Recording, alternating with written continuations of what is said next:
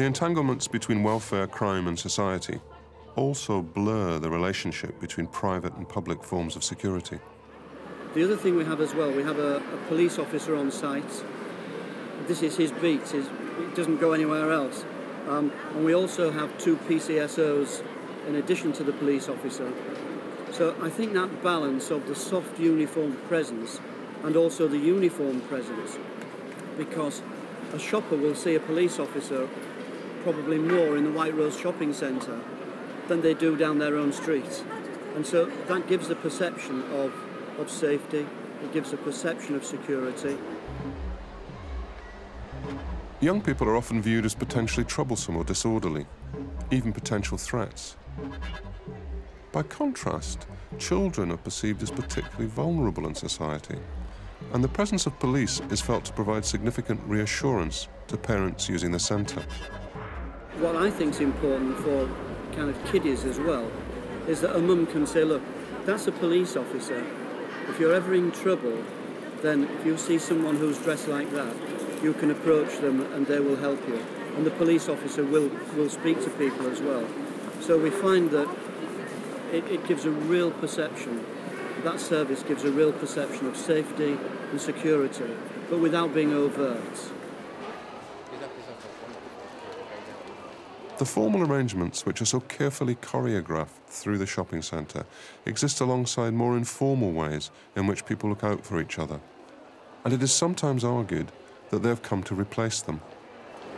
How do you think the ways in which people sort of watch over and watch out for people has changed? Um, I know before when I was younger, and when I used to go shopping with my parents, it was never an issue if I wasn't holding their hands or if I wasn't strapped into my pushchair, because it was almost like there was always a community spirit and there's always somebody else looking out for you as well.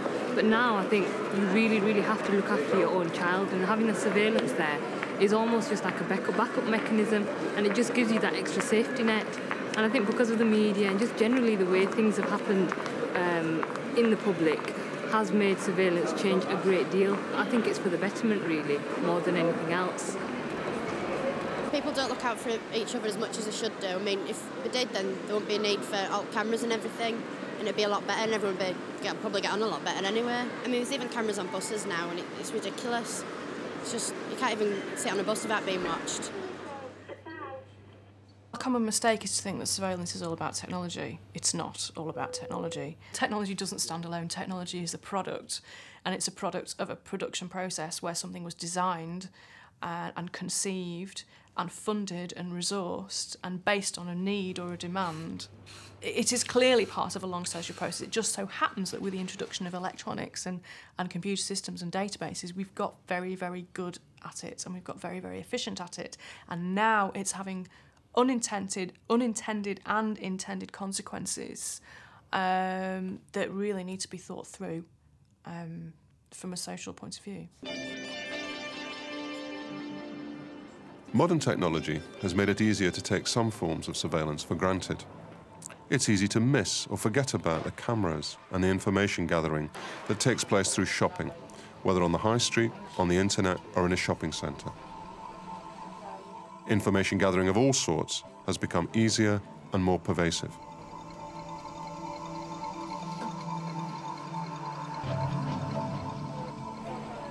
Thinking about the shopping centre more broadly, I mean, there are other ways in which you're being, I think, looked out for, but also watched over in, in this space. Well, I think everywhere they say that Big Brother's watching you, don't they? So there's, there's always somebody trying to get information from whatever you do. You use your card and somebody knows that you've used it and where you've used it. You have a mobile phone and people know where you are because they've got the signal from it. So I think it's just something that's happening all over the place now and you just accept it. We've been fortunate in to the extent we've never perhaps lived in, in times when the state has misused information massively against its population. Now, I'm not proposing that that's going to be the case here, but clearly as we get more and more information held, about us, even though it's ostensibly for goods purposes, to transform public services, to try and perhaps look for vulnerable members of society who um, may be subject to criminal activity or whatever, or to catch perpetrators of crimes. Equally, the argument can go that we start to interfere with the lives of honest and law abiding people. And we need to decide where the right balance is struck. The way in which the centre's boundaries are managed and a form of community created highlights some of the tensions between the search for security and the delivery of fairness to all. The way in which forms of surveillance are used to provide support for people, whether through the operation of a loyalty card, the provision of educational support, the opportunity of mall walking, or even the organisation of a community tea dance, highlights some of the ambiguities that are associated with it. In some respects, the shopping centre provides a way of thinking about wider sets of social changes because of the way in which it offers opportunities to those who are prepared to take advantage of them. But those opportunities also highlight the extent to which people are increasingly expected to take responsibility for their own welfare, as well as that of their families and communities.